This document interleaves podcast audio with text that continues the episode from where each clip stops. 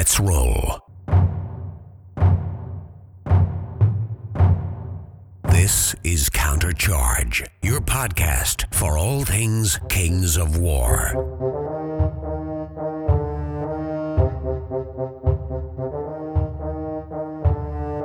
Join your hosts as they delve into the world of Mantica and bring you in depth coverage of all things Kings of War. Welcome to Countercharge. I'm Andy Burtis. I'm Steve Hildrew. And I'm Mark Zelinsky. Welcome to another episode of Countercharge. And we are very excited today because Andy Burtis from Blackjack Legacy is with us. And if you haven't heard of Andy before, well, he has a YouTube channel. And we also did a little introduction with him back in episode 282. But Andy, for the people who don't know who you are or haven't watched your YouTube channel or still live in a cave, why don't you just uh, give us a little brief background to who you are, what you do, what your YouTube channel is all about, and why I watch it all the time? yeah, thank you very much. Um, yep. So as you say, I'm Andy. I've uh, I've been doing the YouTube channel now for just over three years. I think it was three years gone November. Um, and in that time, I've I've kind of covered lots and lots of different games. It's it's it's never really been focused around one particular game. It was always designed to kind of reflect the different games that I was playing and and share some of the things I kind of learned along the journey. Really, because I almost kind of fell into making YouTube videos a little bit by accident. So it's it's kind of grown from there, really. So I've done all sorts of things from painting tutorials to board game reviews to how to build gaming tables. Um, and and probably more recently, over the last twelve months, I've been doing a um, a live stream every Monday night, which is becoming more and more popular, and we get a, a nice kind of community in there as well, and chat about all sorts of different topics. So, how did you come up with the idea for the live stream? I mean, I try to catch it when I can. It starts an hour before I finish work, but uh, I know in the last episode you talked about uh, freeing yourself up and being able to start at different times for the different time zones. Yeah, but, uh, Potentially, yeah. So I, it, it kind of came about is um, so I, I have a full time job. I, I do all this YouTube stuff alongside my full time job. My job sees me traveling quite a bit as well. So I, I, I live in Newcastle in the northeast of England. Um, my office for the company I work for is in Manchester, which is about 170 miles away. So I spend quite a bit of time in the car traveling, listening to podcasts, which yours is always on there. Um, and so I kind of I have to try and squeeze in making videos around that and around the family. So what I did was I, I know I'm always home on a Monday night. I, I never have to be in Manchester or be away with work on a Monday evening. So I started doing this live stream that no matter even if I couldn't have time to to make a video, at least I could always commit to kind of doing a live stream, and that was how it started. Uh, and, and it was quite slow at first, um, but it's it's it's grown quite a lot over time. And now it's kind of like regularly there's somewhere between sort of 70 and 100 people in every Monday night now chatting about. There's always kind of a brief topic really, and, and that's there to get the chat kind of flowing and to get people discussing things. But then depend upon who's in the chat that given time, that the, the topic will change and we'll we'll chat about all sorts of different things. So it's been it's been really fun. It, it's probably the thing that I enjoy the most really of all the different things I do with YouTube. as you mentioned before, or as you just mentioned, you play a lot of different games. I know that Warcry was dominating the airwaves there for a while. So, yeah. you know, what other type of games are you currently playing? Is uh, I, Warcry and Kings of War? I got any others in the queue right now? No, I, I think because I got quite a quite a lot of sort of limited time recently, I, I, I sort of narrowed down my focus a little bit. And and when Warcry came out, I, I, uh, when it was first announced, it wasn't something I was even that interested in. To be fair, and it wasn't until I read the rules and realised the rules were quite sort of simple and straightforward. Um, and and that I knew there'd be a, a decent local scene as, as Games Workshop stuff always is. Um, so I thought I'd dive into that. So that so then I kind of focused really on that one game for a while. Um, but I, sort of previous to that, I played a lot of uh, a lot of Kings of War Vanguard. I played a lot of Walking Dead. Um, Mantic games have always figured sort of really quite heavily in my playing uh, sort of time. Um, if I go all the way back, I, I kind of um, I played a lot of Malifaux, a lot of um, Warmachine back in the day as well. So I've I've played a, a lot of different things. But at the minute, um, I'm off to I'm off to Warhammer World on Sunday for a, for a Warcry tournament, um, and then I'm actually in Kings of Wars, kind of dominating my hobby time at the minute. All right. So um, before we crack on with uh, everything Kings of War and Andy Burtis and Blackjack Legacy, we should we should do a brief hobby update. Mark, what have you been up to in the hobby? Well, Steve, as you know, Kings of War Third Edition uh, was released upon the world, and so I am working on my starter set right now, putting it together in between uh, work and everything else. Uh, you know, uh, kind of picked up a new position at my job, and uh, it's been taking a lot of extra time as I've been getting ramped up for that. But I have been working on the starter kit, and I'll tell you one thing: I really like the Northern Alliance models. Putting those together, I am not a fan of the Night Stalker models. They're so fiddly, so many connection points. I just feel like I'm becoming a filing expert, uh, trying to scrape all that stuff off. It's just, and they're and they just they're the arms and everything. So I'm struggling a little bit with those. The butchers went together like butter. They were terrific. Had a great time with those. Everything else has really gone together really well. It's just those scarecrows, really not a fan of them. So, my idea is that I'm going to go ahead, get the starter kit done so I can either run demos and also I'm trying to get the feel of first edition back because when I first got into Kings of War in first edition, Colin and I sat down with the uh, box starter set, put it together, and we pushed it around on the camper table, and it was a great time. So, I'm trying to recapture that a little bit he burned out a little bit at the end of second edition because we were playing every Friday night and uh, you know we were playing each other and the armies got a little samey. So I'm glad third edition is here. We're kind of fired up. I've got a bunch of army projects kind of half done in the basement. And it's um, after those guys, I'll probably finish up my forces of nature. I think they're going to be pretty good. So I've got them to a thousand points right now. So I'm going to try to push them forward a little bit and uh, just wait for Easy Army to drop so I can get back to list building because I hate doing it on paper and pencil. So, Steve, what about yourself? And where, what, where's your hobby at at the moment? Well, I finished. Um, I finished my undead army. So I, I bought um, uh, someone else's undead army that they painted, and then I've I repainted the entire thing. I wasn't going. to, It was just going to be a fun army to play, and I was just going to glue it to bases and then just play with it. But I glued them to bases and they looked so bad that I ended up repainting the entire army at great length, which is uh, what happens. But so um, I uh, repainted that, finished that, took it to a tournament and, and did pretty well. I was pleased with that. And then I've, I've restarted because I um, I'm going to Adepticon in America in March, which is really exciting. Um, but I need to take a Mantic army, so I could take the undead that I've just done, and I just need to paint a couple of models. But I, I, I won that that place with the Ratkin army, so I kind of feel like I should take Ratkin.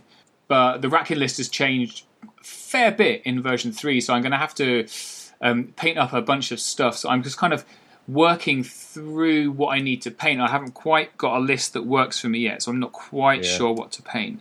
I guess that's it. Do you, do you spend the time painting the extra Ratkin stuff, or do you do you crack on with the with the army that you're kind of doing for, for third edition? So yeah, I think I mean I, would like to play um, Ratkin in third edition. Yeah. Um, I've got the Undead Army sitting in the back burner, and they are really strong in the third edition. But um, I like the challenge of the new rat list, and I do like it, and it's got some good synergies in it. I just need to work out exactly what to paint.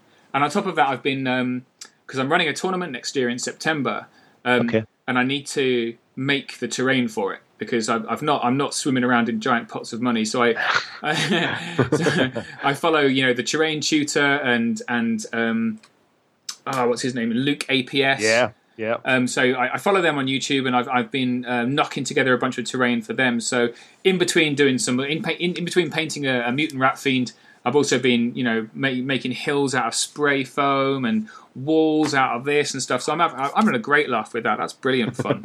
Have you ever done any? You've done done terrain, right? not not a huge amount of terrain, and, and, to be honest, it was something I was just chatting about on Monday about um, about terrain for Kings of War because I, have never I never played kind of rank and flank games in, in, the past, so having the right terrain where it needs to be less. Uh, I, I, hasten to say less beautiful and more usable, but it, it's it's still got to look good, but it, it has to be usable. Things like hills and stuff. Um, so yeah, it's kind of something new that's going to be new to me. But I think I'll give it a go. I think rather than just go out and try and sort of find something custom made, I think I'll I'll try and make it myself. I think. Oh, it's, it's the subject for a future live stream coming, I, I think. but um, it is. It's actually really fun because you know with minis they're really tiny and you have to be so precise. With terrain, it's the opposite. It's all big. You're using great big like wall painting brushes to paint it. It's actually yeah. a real nice break. It's it's really good fun. So so that's why I've been. So currently on my hobby table, I've got one miniature uh, and then four hills and a couple of walls and a giant building. So that, that's where I am with hobby at the minute. And then on top of that, I signed up for your for your slow grow challenge that we're going to talk, talk about in a minute. But um, so you've got plenty on your table then. I, I have, yeah. Which is it's in the living room now as well. So I don't think my wife's best pleased, but uh, we'll see how we go. So we know a little bit about you, Andy. Um, but talk to us a little bit about how you found Kings of War because we know you were you were big in the Vanguard scene. uh, in terms of that launch and how that went. So, and you were always talking about Kings of War at the time because I remember you talking about an ogre army. So, um, Yeah. why Kings of War and, and, and why now? So I guess uh, if I go all the way back, probably to 2000 and probably 2010 time, I actually picked up some some mantic models, which were some. Uh, I picked up some undead and I picked up some dwarfs, and I think it was around the time that I can't remember if the if the original rule set, the kind of like the leaflet that you got with um, when you bought units, I can't remember if it, if it was inside at the time or if it came out slightly after. But I, I bought them purely just for something different to paint. They were quite cheap models at the time. So Kings of War was always it's been on my radar for like sort of the last nine years, and it's a game I've always looked at from afar and thought it looks really cool. I love seeing all those ranked up models. I love the multi-basing aspect, the fact that you can have those sort of small dioramas kind of across the table. But it's it's always felt out of my reach. It's always felt it's a big six by four game. I need to paint hundreds of models. The mantic scene in, in the northeast of England wasn't particularly kind of um, buzzing at a time or anything. So it's something I've kind of looked at from afar, uh, but and always kept an interest in. Always been part of the old um, the the fanatics um, forums when they were online before there was sort of mainly around the Facebook group. So I've kind of hung around in the background, if you like, as a as a bit of a lurker, really. And then probably around when Vanguard came out, Vanguard really kind of piqued my interest again in Kings of War, and I started looking into it a little bit more deeply. But again, I, I'm not a particularly fast painter, or I certainly never used to be anyway. And uh, painting all of those models was a, was a, a kind of a bit of a mental barrier to me, I think. So again, it kind of was on the back burner. I, I've tried a couple of times to, to give it a go, and I, I'd bought some ogres, and I'd, I'd I'd sort of built some stuff and made a unit, and and then kind of hit a bit of a brick wall. But in all this time, I'd never played the game. I'd never got the chance to give it a demo. I'd never had a chance to kind of to to really give it a try and see see how difficult or sort of how complex the game was. I've never played a rank and flank game before. I never played Warhammer Fantasy. Um, the club I used to go to many years ago, there were some guys there would play Warhammer Fantasy. And my in my opinion of it as a kind of a uh, somebody looking from afar was that it looked really complicated. They were constantly putting models on the table and taking models off the table, and they were always had their head in rule books. And I, and I think I was clouded by my opinion of Warhammer Fantasy of what I thought Kings of War would be like. So a, a little while ago, I decided because there wasn't a lot of Mantic players, it was quite difficult to get a game of Vanguard in my local area, other than my uh, playing with my son. And um, I decided to start my own group. Just, just to say, it, like, I, I started a Facebook group which was the Northeast Mantic Gamers, and I was essentially trying to get everybody that was all these people who probably on their own kind of saying, "Oh, there's there's no scene in the Northeast. We can't can't get any games." I was trying to pull all these people together into one place, and if I and, and purely selfishly, I thought if I can get a few games out of this, then then great, and, and if other people can get together, so much the better. Uh, and that group started up, and, and they started to meet. They, they kind of arranged a day every every week that was sort of working for them. It ended up being a day that I couldn't attend, so so because of work. So I never managed to actually get to that group. And uh, going back a few weeks ago now, probably about probably about a month ago, Kings of War three. I was obviously seeing all of the announcements online and all of the news that Mantic were putting out, listening to your podcast and, and watching the stuff that Kyle was doing on YouTube. And I thought I kind I'd give it an, another kind of look. And and fortunately, I, I had a spare Thursday. I, um, a meeting was cancelled at work. I didn't have to go away. So I had this free Thursday night. So I, I messaged the guys in the group and I'd said, "Is anyone free to give me a demo of Kings of War? I've never had a chance to try it. I'd, I'd love to give it a try."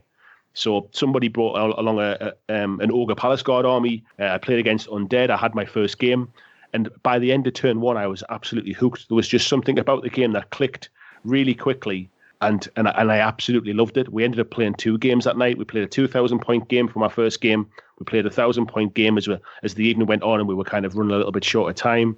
Um, but after that, I, I completely changed my opinion of Kings of War as this really difficult kind of slow paced, heavy rule set thing. Um, and and actually, because I was motivated by playing the game, I was really motivated to start painting stuff. And and it was amazing. Really, it was almost kind of like a light bulb moment of it's not the game I thought it was. So as much as I love Vanguard and I and I and I loved a lot of the models, um, it wasn't enough to kind of to bridge the gap to Kings of War for me personally. It was getting that demo that really set me off.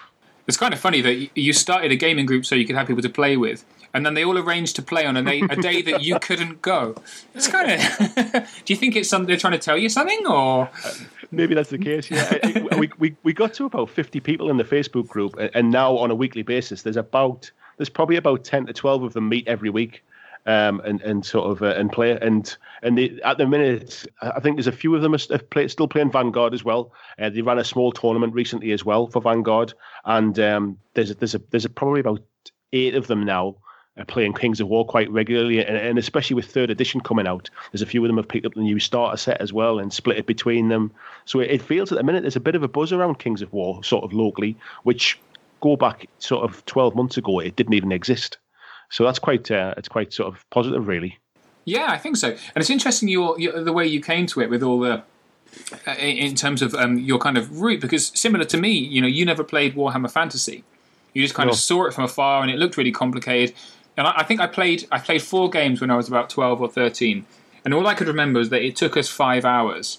That's all I could remember. So the idea of picking that up, you know, as I as I was older, was always kind of like, nah, I don't, I don't think I can really, I don't think I can really manage that.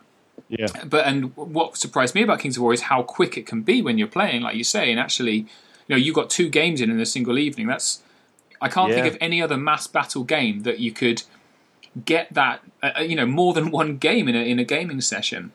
No, that's it. I mean, that, first night, I think we, we kind of we met. It was maybe about sort of seven fifteen.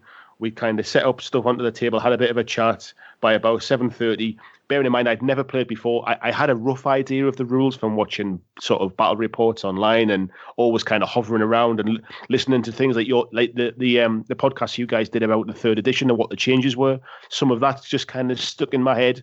So I had a rough idea of what I was supposed to be doing.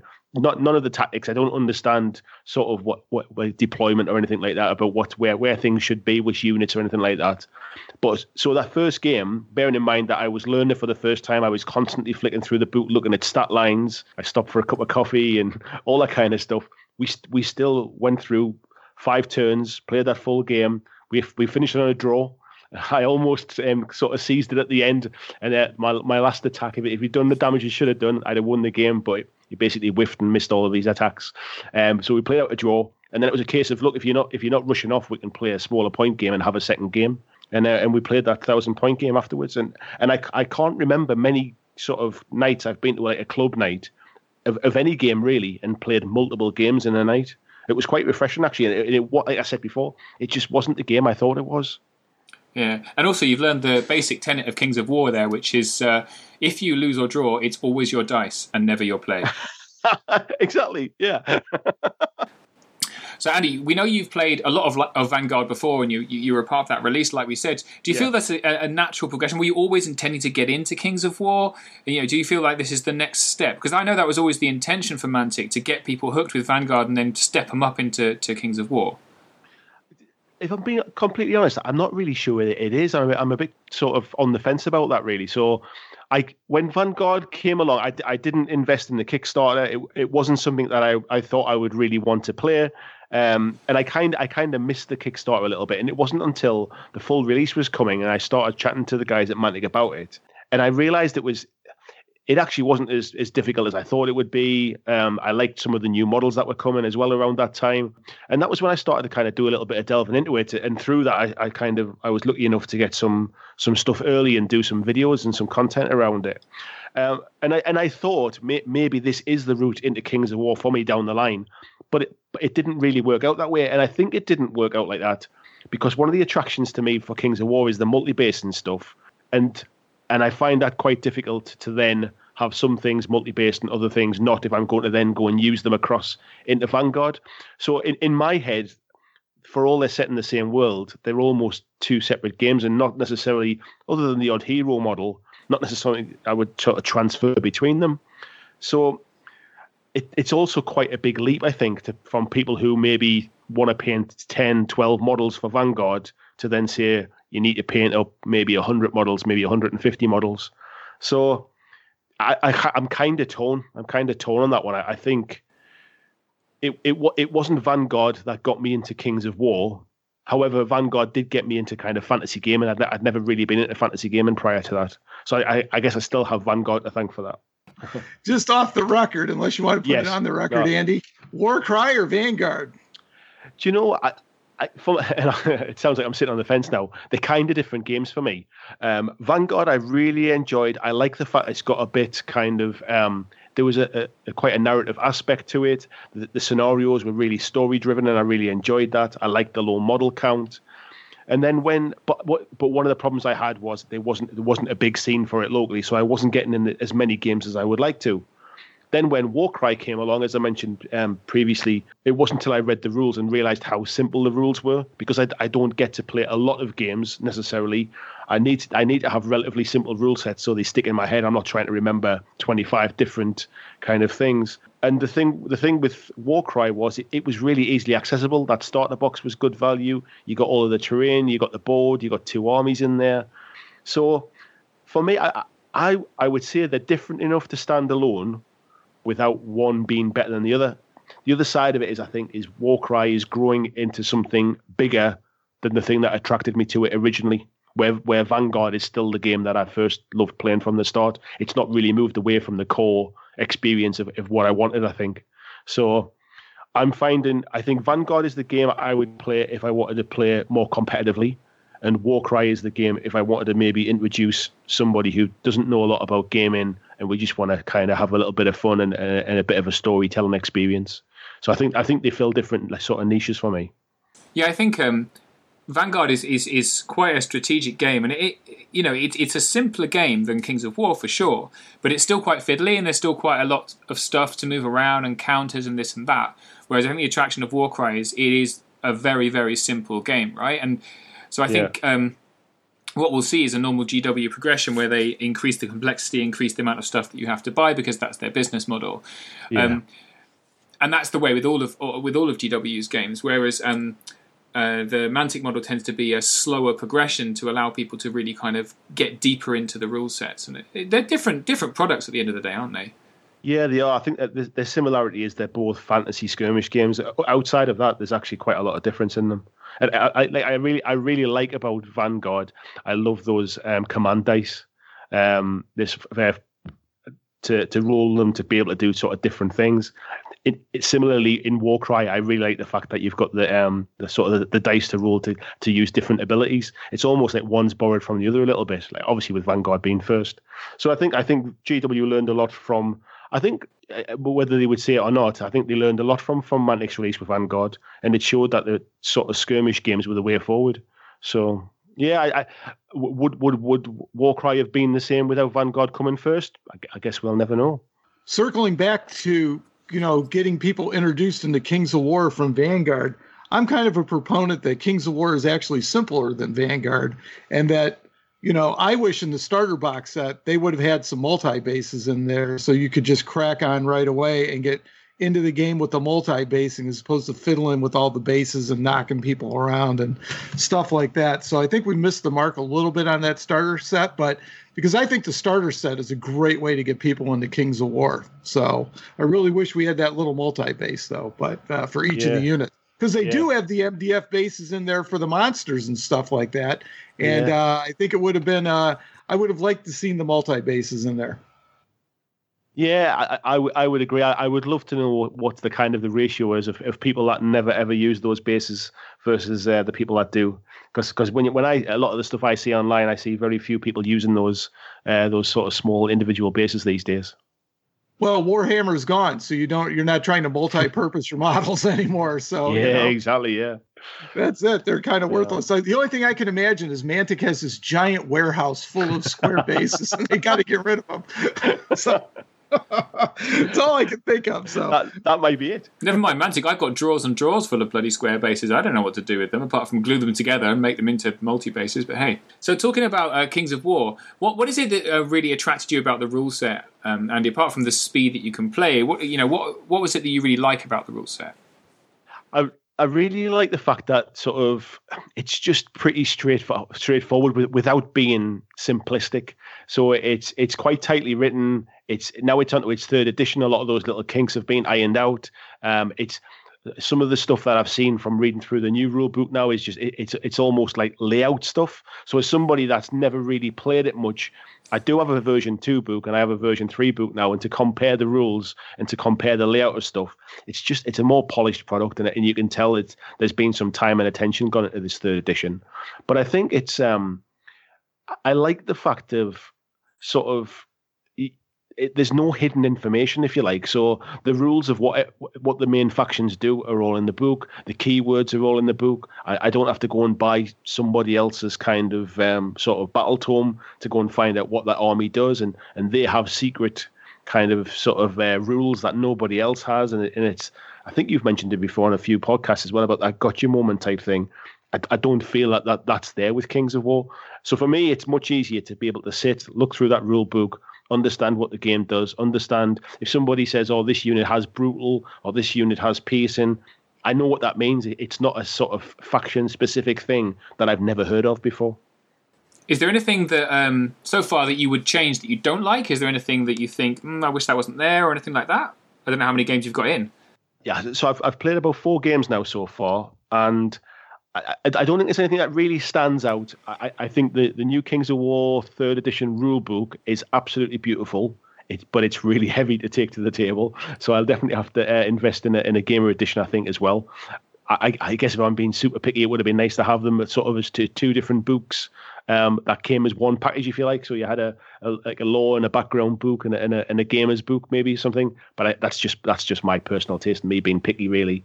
Um, but from a rules perspective, I've seen some discussions online about things like cover, maybe needing a little bit of clarity and stuff. But other than that, I, have not really come against anything that's sort of confused me or really kind of uh, where I think, well, that's a bit silly. I'd, I'd wish that wasn't there or something.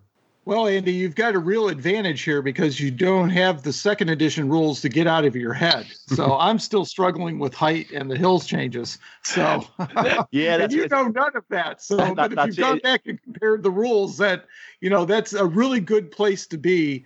You know, one, if you're starting with third edition. Yeah, it's one thing people keep telling me about the about their bounce back rule. It, it, it's alien to me. I don't I don't really I don't I don't forget to, to not bounce back because I, have never had to do it in the past. So staying staying locked in combat's fine with me. That's fantastic. So, and you know what? I really love your comparison between Kings of War and a skirmish game because if you think about it, each of the multi bases is one unit, and actually, you could have more units to push around in Vanguard than you do in a small point Kings of War game. Yeah, uh, when you made the point where you, you thought Vanguard was a little bit more complicated than Kings of War, I'd probably agree with that as well.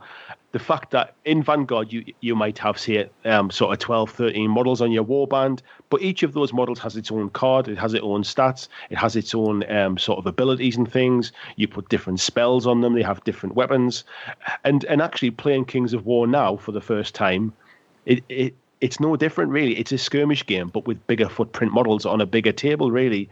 Um, that's the way it kind of feels to me as somebody new to this. Each each unit has its own stat line, it has its own spells, it has its own sort of um, its own weapons, uh, and and it's and it's very much about maneuverability. The size of the, those kind of unit footprints makes it about maneuverability, and it's just really ta- tactical. So it it feels like a sort of a scaled up in size version of a skirmish game.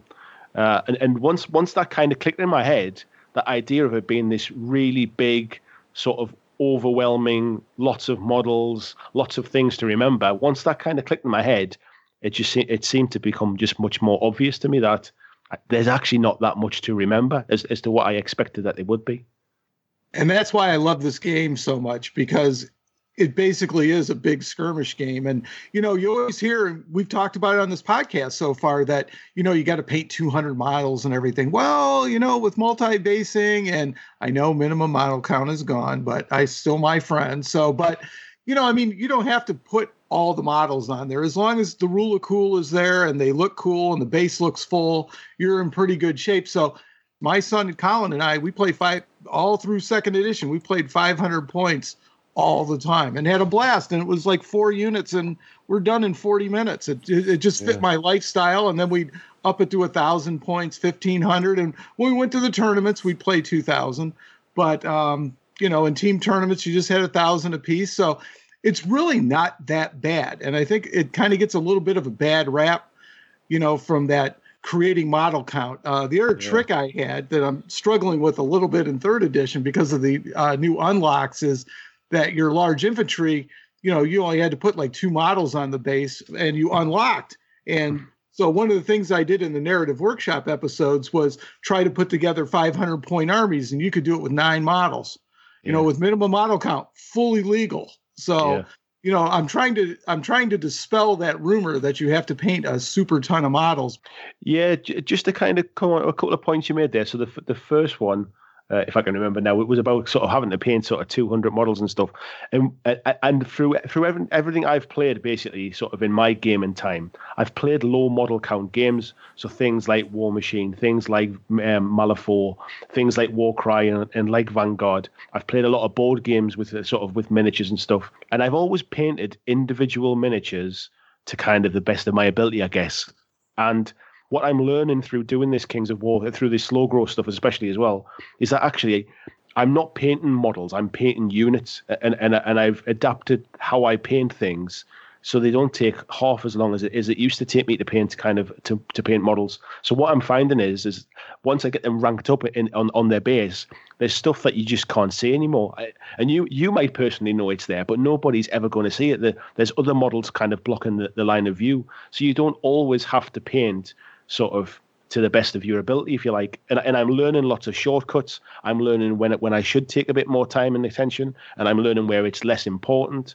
And that's that's changed the way I paint things. It's changed my opinion on the kind of of, of being able to paint to, to 2,000 points. And, and it's also allowed me to get through these things much faster. And it was one of the reasons I decided to start this slow grow campaign. And the other thing you mentioned as well was about playing at lower points games. I think we we all kind of end up in this little vacuum of of looking online and seeing everybody playing a tournament and everybody playing big points games, um, and you kind of forget that that smaller points games are still good fun.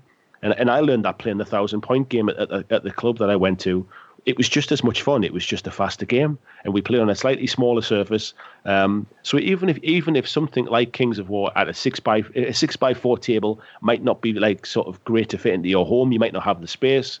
There's nothing stopping you playing half the size on sort of on a four by four table or something. And I and I think people kind of they, they automatically assume two thousand points is where it's at, or to or, or higher when it comes to some of the US uh, tournaments. But it's so so I think I've learned a lot of stuff the more I've delved into this recently. Cool. So you talked about your slow grow challenge. Um, tell us about it. How did it come about, and uh, what is it? Yeah, so yeah, um, as I mentioned before, I have the um, the Monday night live streams that I do on my YouTube channel, and I, I sort of one of the one of the topics a few weeks ago was about Kings of War and about third edition and about how I was um, sort of getting started with it, and and I, I kind of as a bit of a passing comment, I'd say I'd said basically if anybody wants to kind of sort of grow an army with me, I only need one person to kind of to say yes, I'll do it with you, and and, we, and we'll paint an army together. We'll do it together, so we've got a bit of support and we can encourage each other to do it. And it was a bit of a throwaway comment. About three or four people on the live stream instantly, yeah, yeah, I'll do it. And I said, right, we've we've got about four or five people now. I'll put something in the Facebook group tomorrow because I've got a community Facebook group that goes alongside the YouTube channel. So next day, I put a post up. Pop your name in here if you're interested in doing it.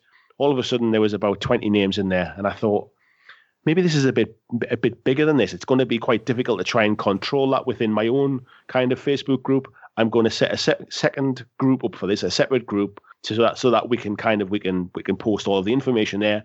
It doesn't detract from the other games that people are playing. It doesn't get lost in the in the chat, um, and we'll have a dedicated place for it. So I started up um, a Facebook group, which was um, the Kings of War Blackjack Legacy Slow Grow Army Challenge, which is a real mouthful. But I, I, posted it up there. I put all of the, the, the the points dates in, so how many points by whatever date. Um, and within about within about an hour and a half, there was 50 people in the group, um, and and now now the group's up towards 200 people now, and it's been up there a week, and and it seems to have just kind of lit a little bit of um a little bit of fire under people who maybe didn't really think they could do it, or maybe didn't think that they could commit to something, or assumed that it had to be done instantly, or or whatever it is, people just getting into Kings of War third edition and, and playing for the first time. There's just a bit of a buzz around it, and, and lots of people have signed up for it now and are, are kind of all coming along on this journey of just trying to get that 2,000 points of painted units by by a set time. And, and the idea was it was just to, to bounce ideas around, to encourage people, to to try and get as many people involved as they could, and, and really sort of show that you can do it. That the 2,000 points uh, of all of these models is not a barrier. And, and I've, I've learned a lot through my own journey, and I wanted to try and share that with others and encourage them that it's not, uh, it's not as difficult as you might think it'll be. Yeah, I've just checked you. So you've got 169 people signed up already. Have you been surprised by how by the response and how quickly it's grown? I, I have been actually because I my my, assum- my assumption has always been that Kings of War is it, it's an awesome community and and it's something I've always kind of commented on all the time. I've hung around in the background. You realize how just how cool that community is. But I, I've always thought it's been pretty established, and that I wouldn't expect sort of so many new people or people wanting to kind of to join in with it. Those people that have painted two or three armies already know what it's like and, and don't really need that kind of encouragement. So I didn't really expect it to grow quite so fast. But what I'm really encouraged by is the amount of people that are coming into it saying, I've had models kicking around for ages. I, have never played the game. I, have always just put them on the shelf and they've been lying around in grey plastic and I've never touched them. I'm going to use this to kind of to kick that off. Or you get a lot of people, well, I've just bought the, the new starter set. I'm going to use this to, to grow from that starter set into a full army. And there's lots of comments. It, it feels like for all there are some more experienced players that are coming in there as well, which is great to see because I, I, that's the experience that we need in there as well. It's also good to see other people that are just I'm going to give this a go. It sounds like fun. I think I can manage that kind of what you're what you're trying to set out as a deadline, if you like. I think I can manage that. So yeah, let's give it a go. Oh, that's fantastic, Andy. Now I have not signed up yet. I uh, I have my Facebook right here. I just found the Facebook group.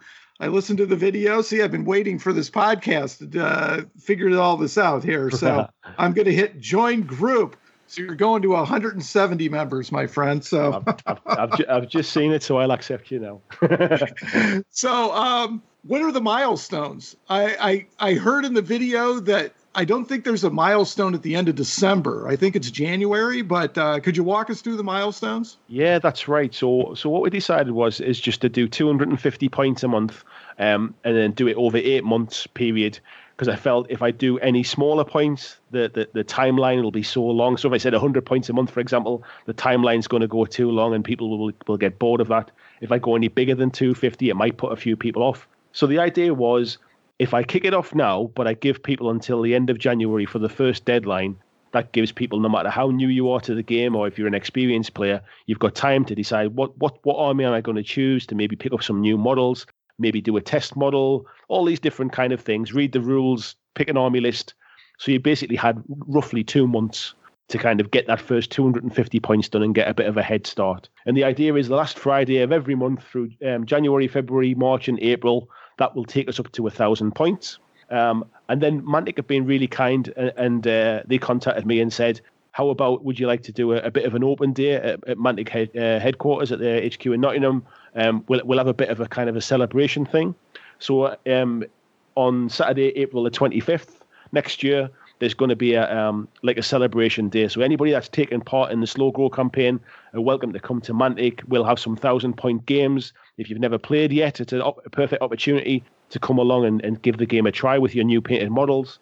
If you just want a little bit of more motivation, it's it's the reason I did it for the midpoint rather than the end was the end might seem like a long way off. So if I do it after four months, there's something to look forward to. There's something to aim for. And once you've got those first thousand points done, then you can kind of crack on and do the next thousand points up towards the end of August. So yeah, so basically the last Friday of every month, uh, all the way up to August, 250 points a month. And if you want to do more, feel free uh, to do a lot more than that. If you miss a deadline, I'm not I'm not here to kind of punish people. It's not about sort of giving people a hard time. It's to try and encourage each other. So if you're away on holiday and you can't do it one month, just try and catch up a little bit or do a bit more the month before or something like that. It's quite loose and it's quite informal, and it's just to try and kind of bring everybody together to encourage each other and sort of pull as many people through that whole that whole journey as we can. It's worth saying, isn't it, that um, you know Mantic is supporting this and that's fantastic, but you're not mandating people have to use Mantic models; they can use what they've got, right? Yeah, of course. So it, it's not it's not an official Mantic slow grow campaign or anything like that. It's something I've done off my own back. Um, Mantic have been very kind and, and have kind of sort of reached out and, and, and given me a couple of things just to kind of help it along in, in terms of um, sort of the, the open day and things. And, and they did a little competition on, on the slow grow campaign uh, group. Um, however, it's not it's not a, an official Mantic thing, so you can use whatever models you want if you've got some old GW armies you want to repurpose or you or you want to use models from a from another third party miniatures company, use whatever you want. It's just to encourage people to get an army together and to play the game. Cool, and you've gone for dwarves. So back back in Vanguard, you were talking about doing an ogre army. So why the switch to dwarves? Why, why and why dwarves? Just why dwarves? Who choose dwarves? so two two reasons, I guess, is I, I've got some ogre models when I bought some when I was going to build my army last time, and I already had some dwarf models as well. So I had some from back when I like I said before when I bought them back in sort of 2010 or something. They'd always been lying around in boxes and stuff untouched. Um, somebody, um, one of the members of my Facebook group, sent me a, um, when I talked about it a little while ago about giving Kings of War a try. He sent me a, a two player starter set that he had from years ago, which was Undead and Dwarfs. So I got a few more Dwarfs as well. So I thought if I'm going to dive in, I, I should start with what I already have rather than going out and buying stuff. So I'll either do Dwarfs or I'll do the Ogres. And I did a little test paint of one of my Ogre models, and I found it, it was quite fiddly to paint when I was trying to do it quickly. And, I, and I'd already pre built them getting behind the shields and stuff was a little bit um, a bit more tricky for what I was trying to do. And because there's the ogres are a bit more of, a, of, an elite force, if you like, it wasn't as easy to hide sort of bad paint jobs, if you like, be- behind other models. So then I decided to give one of the dwarfs a bit of a test paint and see what I thought of that one. And I came up with a, a paint scheme that I quite liked, and it was nice and quick. So I thought I'll I'll just I'll crack on with the dwarf. So at this point, I didn't have the rule book. I didn't have a clue what the points costs were. I didn't have a clue how they play. I don't know anything about any tactics for them. I knew they were slow. That was all I knew. But I just kind of, I decided just to, to paint what I had and, and buy the models that I like the look of and, and basically go from there really. So I, I might come to regret it down the line, but but I'm really enjoying painting them, and uh, and, and and that's kind of I've painted sort of three units I think at the minute now. So I've got a um, what have I got? I've got I've got two regiments of uh, of ironclads. I've got a regiment, uh, sorry, a troop of the uh, the rifle guys, uh, and I just last night finished painting up um, a steel behemoth as well. There's a bit of a treat, a bit of a change of pace of just keep buying, um, keep painting the smaller units. So it's all coming together now. I'm, I'm doing all right. I'm, I'm well ahead of my 250 points by January anyway. Very cool. So are the organ guns still primed and uh, waiting paint? They are. So, so I'm, I'm sitting here in my kind of my hobby hobby room at the minute. I've got um I've got two troops of shield breakers um, primed, ready to go. I've got uh, a unit of iron. Is it Ironguard? I think it is. They're ready to go, and I've got two uh, organ guns as well. And I also bought one of those, not the steel behemoth, the other one. What's it called? The, the small guy, the guy on his own. I know who I know who you're talking about, but I've never used them, and I don't have the model. So. Steel, steel, steel juggernaut. Yeah, steel, jug- steel juggernaut. I've, I've, just reached across to the to the Vanguard card that came with it. Yeah, steel juggernaut. So yeah, so I've, I've, I've bought those just. I bought they, they look cool models, so I bought those just to paint up. So yeah, I'm just I'm uh, I'm cracking on with them. But the the multi base, I'm addicted to the multi basing now. Who'd who'd have known that would be the thing that would hook me more than the, uh, than anything. I just I just love putting together those kind of little diorama bases now. Well, Andy, you're in great company. The Muscle Midgets were my first Kings of War army as well. So you're in good company, my friend. So, and you're, you're talking about multi-basing. Why don't we go ahead and dig further into this hobby aspect? So now you're picking up your bases from Charlie Foxtrot, if I recall correctly. So that's right. Yeah, somebody recommended them to me a while ago when I was picking up some bases. Um, the service was fantastic. His website's pretty good to kind of to to find exactly what you need. The service is always really good. It always comes with a little note saying thank you for purchasing, um, which is a nice little touch as well. Uh, and they always come within a couple of days. So I've just continued to buy from them. Really, I, the the hard bit was really knowing I I wanted to sort of buy enough that I didn't have to keep going back and paying postage three and four times, but without really knowing what list I was going to have. So I went with a, as many of the standard size bases as, as I could get my hands on, really. Here in the States, I'm going with Ironheart Artisans, and I also did that. I created an inventory of bases downstairs because I have so many models to paint. So I did the same thing. I made put in a big order with a variety of bases, and as I use them, I just uh, count them down, and then I'll just place a reorder. So I'll just have a stock of models. So uh, multi-basing is just awesome. Yeah, it's nice having them there, isn't it? Because it's uh, what I, what I found was when I started like sort of to do my first army, I didn't have any bases, and it got to the point where I'd I'd kind of painted them, and it was like ah, I need some bases now. It's like um, I di- I didn't know what size sort of base they came on. Like I say, my rule book hadn't arrived yet, um, but now now I've got some. It's it's great to be able to just sort of to almost finish that little individual project right the way through, start to finish, rather than having stuff waiting for things to arrive. So yeah, it's nice to have a little stock of bases.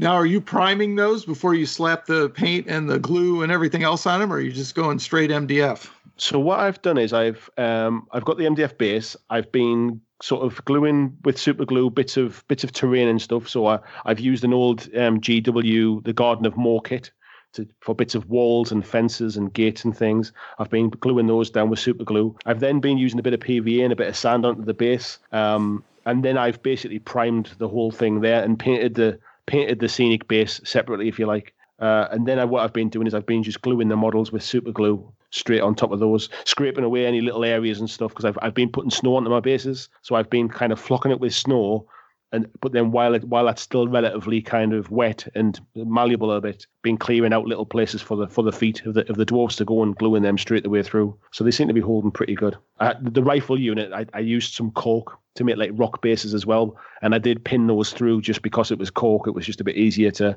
to put some pins through as well to hold them. So a bit of a bit of a mix really. Well, I only wanted to bring that up because that's important if you're just getting into Kings of War and you're just getting into multi-basing. There's different ways to attach your models, and as you Yeah. mentioned, if you you just super glue them to cork, they're not going to be there very long. No, that's it. Yeah, I, I've learned that the hard way through you through doing it for other games as well. Like like I said before about about kind of finding a few tricks and tips and stuff, and and being able to paint paint a unit, not painting an individual miniature. Um, I've I've learned a lot, and because I'm I'm new to this game, I like I, f- I feel like I can kind of I, I've got a bit of a platform to share it with other people who might not sort of get access to find out this kind of stuff, or, or these might be the, the reasons that put them off playing the game in the first place. So that's kind of the, the slow grow is not it's it's to motivate people, but it's to help them out as well and give them a little bit of tips. And I, I've asked people to try and keep any kind of tactics talk sort of out of the group and maybe keep that to the to the fanatics group and stuff. I, don't really want to take away from what the, what those guys do. It's a fantastic group, but this is more aimed around just kind of helping people along, giving them a nice friendly nudge and uh, almost a, a little bit of a deadline just to put a little a bit of friendly pressure on really to to make people do stuff. Absolutely. Uh, I hope you've heard of our After Dark program that we have. Um, in the in the beginning of Countercharge, we actually had the Countercharge Kings of War Army and the Weekend Spectacular, where we had everybody paint a thousand point army over the weekend. And uh, we had great fellowship with that and Google Hangouts and put it all together. So that's what really attracts me to this. Yeah, And because most of the After Darkers now, we've been together for a long time and everybody's up their skills so much that nobody wants to paint an army in a weekend anymore. So this is terrific because you were showing in your uh, video from this past Monday, you know, how you're just painting basically the miniatures and i always struggle with that andy you know i i'm always around all these high class painters you know our jeremy duval and ryan Yeah. smith and everything and i'm like i've got that crippling individual model syndrome and i i'm always hammering on myself that my stuff isn't that good and i shouldn't take pictures of it and you know stuff like that so i really appreciated that you showed that up on the video and just a basic paint job with the agrax over it and yeah, painting an army. So I really appreciated that. And uh, Terry Latiro always told me when I took one of her painting classes, you know, my favorite color is done. so I love that. So I always try to keep that in mind. But so the s- slow grow is really going to help me. So anybody who's after dark and you're thinking about getting into after dark and you want to do the basic stuff and do slow grow, I certainly encourage you to join Andy's group and, uh, you know, do the slow grow challenge. So I think it's going to be really exciting. And uh, hopefully, Andy, I see all these battle ready uh, videos on some other um, YouTube channels, and I was hoping that uh, you would do some of your own. And I know you kind of mentioned a little bit, so I'm here to push you over the edge. You know, we could we could use some battle ready videos for Kings of War and on a basic level as opposed to all this advanced painting stuff. Just to encourage people to say this isn't that hard, it's not that bad, and you can get into the game quickly. Yeah, there's there's a couple there's a couple of people have asked me about um, how to do multi basing. Would I do a video about that? Um, and, and and as you said as well uh, uh, about getting a relatively sort of a simple. It's about looking looking good when it's finished and not trying to agonize over every individual little detail. I think, especially for your first army, once you've got an army to play the game, you might want to take a bit more time and a bit more time and attention and and maybe improve your paint job or something for a second army. But getting that first army on the table is about getting it done as quickly as you can, really, and um, just being able to play games and roll some dice because that's that's what we all want to do, really. So yeah, I think I'll I'll be doing some videos around um, sort of sort of beginner tips really. That that's my level really. I'm, I mean, I'm never going to be a pro painter, but I've learned enough to know a few shortcuts, a few tips and tricks to, to get an effective looking model on the table. Uh, and also, it, it's also took me a long time as well in my, in my own kind of personal journey to know that I prefer that the the the feeling you get when when you complete a small project as opposed to the feeling you get when you complete one model but never get that army to the table. Uh, so it took me a long time to kind of get that square in my own head, really. So it's uh, it's interesting that you say the same thing about what Terry was saying. Yeah. So, uh, well, I hope this group survives the first army because I would like to see it keep going. Because, as I mentioned before, After Dark's gotten very advanced, and I've mm.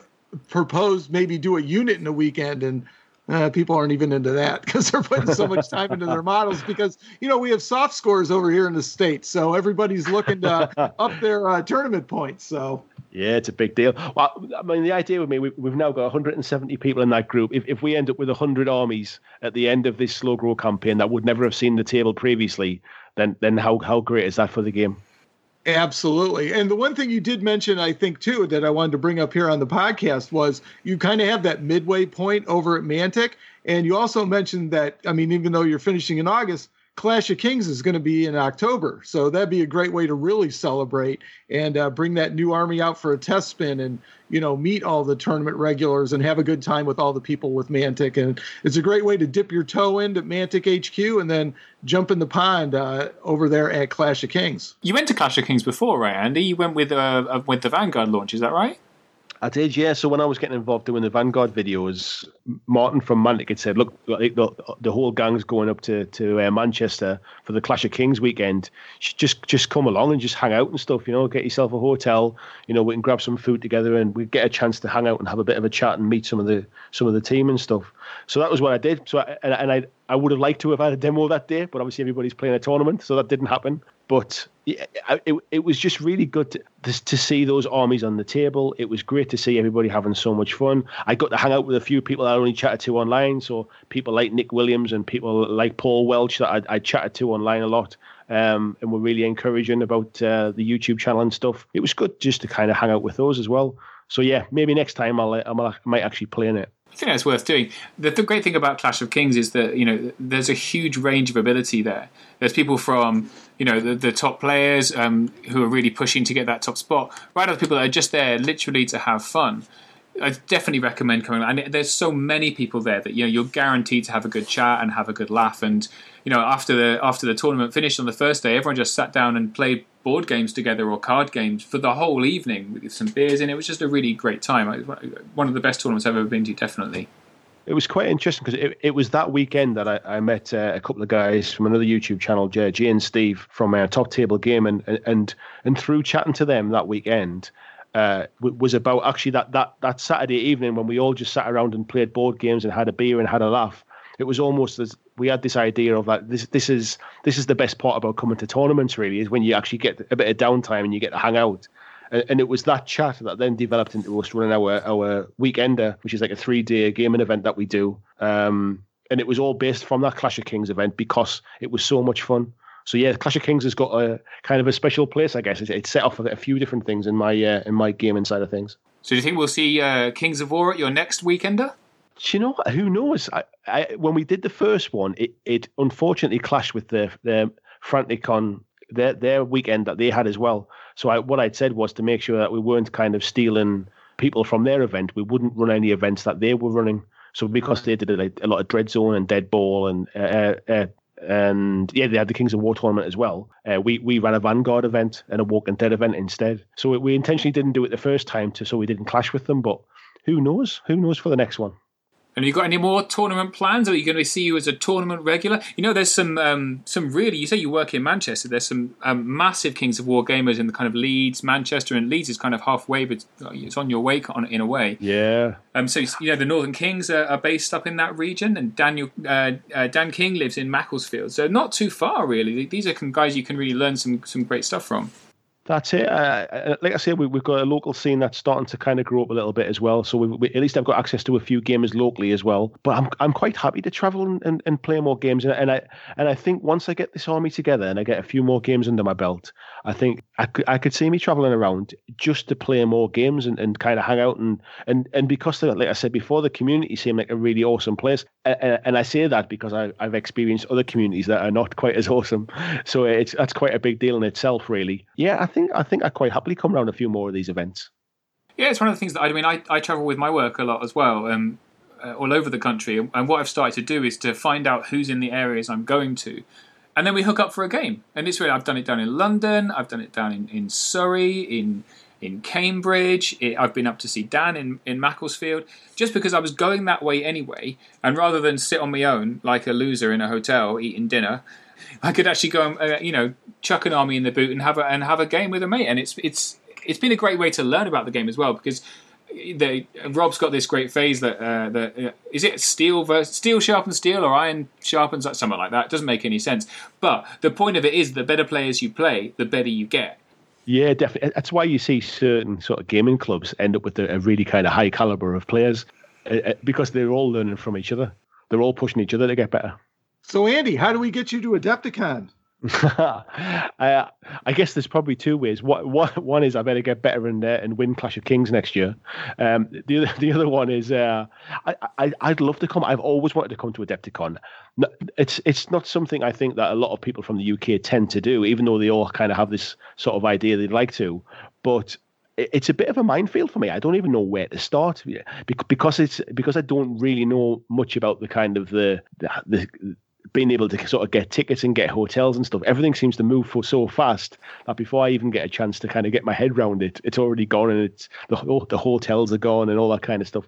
I need to plan in advance. I think I need to sort of set myself a, a year in advance and, and, and sort of learn from yourself and, and find out what I need to do. Well, Steve's coming over for the first time this year, so maybe you can hop in a suitcase, or maybe we can have Ronnie uh, put you on the party plane that's coming on over to the U.S. So that would be a pretty big suitcase, I think. Uh... yeah, you, you, might have to leave the army at home if I'm in the case. If that's that's what happens. There you go. You'll definitely exceed that 50 pound limit. So. Thanks, Mark. yeah, it's, it's quite insulting. Very good. Well, hey, we'd love to see you over there. So Steve is going to get it all down pat this year. We're going to take him under our wing and get him all uh, Adepticon up, and he can come back and spread the word, and then uh, you know, steel sharpen steel. So he'll get you ready to, you know, take that top spot so you can get the flight next year. So yeah, let, let me advise you: be really lucky. That's the best way to do it. Don't you don't have to be any good at the game just be lucky. That's how it works. Uh, and always blame your dice. That's my. I'm tip. just going to say, do I, do I need to borrow your dice? Is that is that the way they go? Oh, don't you start! Don't you start! Ah, oh, the the amount of grief I've had over my dice. All my dice are like random from so many different places. And I was in a. I think I've told this story before, but I was in a, a doubles tournament. And between me and my partner, we rolled five double sixes for nerve in a row, literally in a row, and just like pick up a unit, pick up a unit, pick up a unit.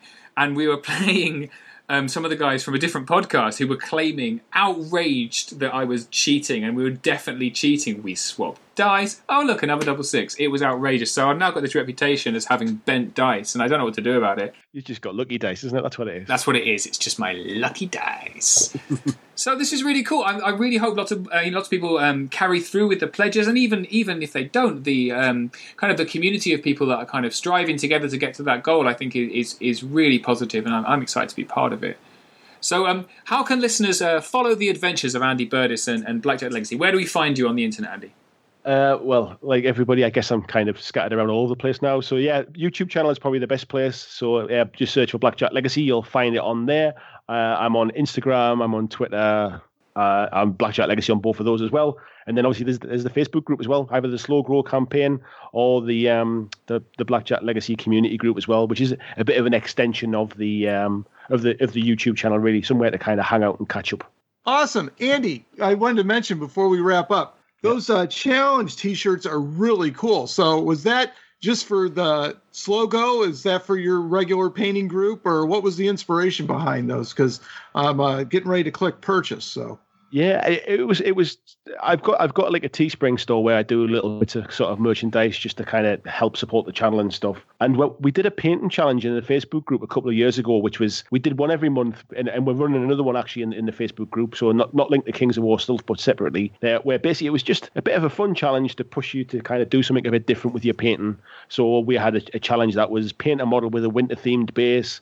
We've had a, ch- a challenge this month basically is um sort of around colours. So so use some colours that you wouldn't normally use. And it's not about how good your miniatures are, it's just about challenging you to do something a little bit different. And somebody decided, um, wouldn't it be cool if we had if we had a painting T-shirt, like a challenge T-shirt? So I did a T-shirt back two years ago, uh, and then somebody the other day said, um, "Are we going to have a new painting challenge T-shirt now?" So yeah, so that's where it come from. Really, it's just um, it was something people had asked for. It's a nice little kind of uh, thing as, as a, a, bit of a reminder, a little memento of, of taking part in the challenge, uh, and it and it helps to support the growth of the channel as well. It, it kind of it kicks me a couple of dollars if you buy a T-shirt, so it just helps to buy new cameras and cables and memory cards and all the things that kind of soon mount up. Well, you hit my soft spot. I love T-shirts, particularly commemorating events. So uh, very, very cool. I'm glad you did that.